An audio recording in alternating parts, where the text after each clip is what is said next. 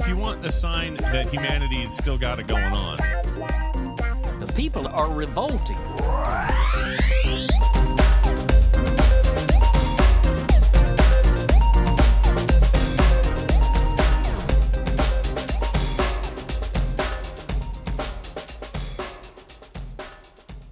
Ooh, welcome to People Are Revolting, a daily dose of disobedience.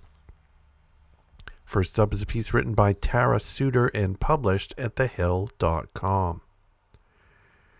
Pro Palestinian protesters gathered near President Biden's Delaware home to demand a ceasefire Saturday.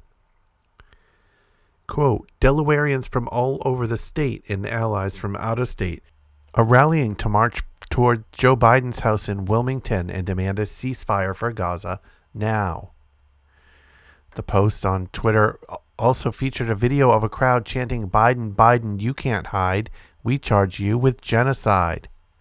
The president has backed Israel strongly throughout its conflict with the Palestinian militant group Hamas, which started early last month by way of a surprise attack by the militant group on Israel. Quote, we're going to continue to affirm that Israel has the right responsibility to defend its citizens from terror, and it needs to do so in a manner that is consistent with international humanitarian law and prioritize the protection of citizens, Biden said earlier this month. Recently, the White House, Biden, and other U.S. officials began a push for a quote pause, but have not supported a ceasefire. The pause had been described by the White House as a temporary, localized break in fighting to allow aid into Gaza or civilians to get out. The White House said Thursday that Israel agreed to stop operations in Gaza for at least four hours at different times each day for civilians to evacuate from the area of conflict. Palestinians will be able to head from the northern part of Gaza to the southern part. Additionally, a second safe corridor will be established. Quote, We understand that Israel will begin to implement four hour pauses in areas of northern Gaza each day with an announcement to be made three hours beforehand, National Security Council spokesperson John Kirby said in a briefing with reporters.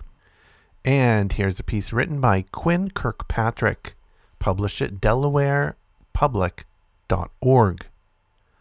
Hundreds of protesters marched to President Biden's Greenville home Saturday to protest the United States' ongoing support for Israel as it carries out military action in Gaza, aka genocide. State Representative Madinah Wilson Anton was one of the organizers. She shared the protesters' demands at the Secret Service post in front of the president's home. We come to demand a ceasefire now, we demand an end to all military aid to the State of Israel. We demand an end to the siege on Gaza and an end to the occupation. President Biden, you are our president. We demand these things of you, Wilson Anton stated.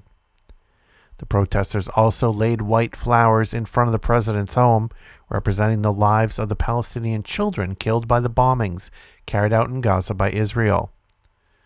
The march was preceded by a rally where local Palestinians, social justice leaders, doctors, and other advocates offered their perspectives on the humanitarian crisis in Gaza and the opportunities for local action. Dr. Afnan Albari is a pediatrician practicing in Delaware who says she wore scrubs and a white hijab to mirror her Palestinian counterparts in Gaza, working to save lives with limited resources. How can I explain the pain when I clutch my phone in desperation, watching chest compressions on a six month old stop in a time of death unable to be announced because their three year old brother on the same stretcher was now unresponsive? How? How do I explain my translation that my counterparts in Gaza are screaming that they cannot secure an airway because there is so much rubble in it? The last 24 hours alone have shown an increase in attacks on Gaza's largest hospital. The World Health Organization reported Friday that half of Gaza's 36 hospitals were no longer functioning.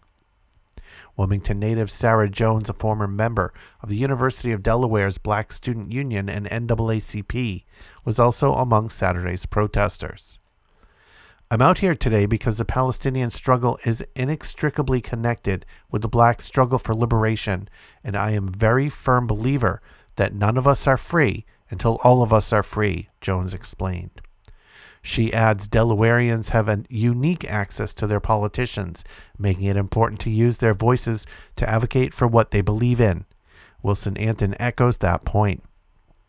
Delawareans are showing up, not just today, but we're calling our congressional delegation, and their phones are overrun. Their phones are overrun with people who are saying the same thing. We want a ceasefire. We don't want this genocide to happen on our dime. Enough is enough, she said. Saturday's protest drew support from local and regional organizations such as Black Mothers in Power, Delawareans for Justice in Palestine, Jewish Voice for Peace Philadelphia, the Delaware Working Families Party, and the PA chapter of the Council on Is- American Islamic Relations. If you want to follow People Are Revolting on social media, you'll find us in the Fediverse at Moving Train Media at kolektiva.social. If you want to listen to back episodes, head over to peoplearerevolting.com. Keep revolting, and thanks for listening.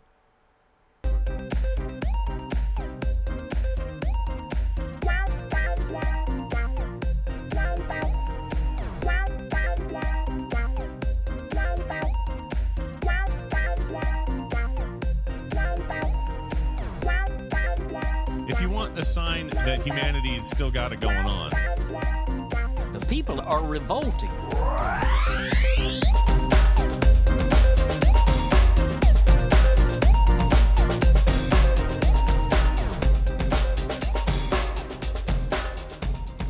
I think you just nailed it.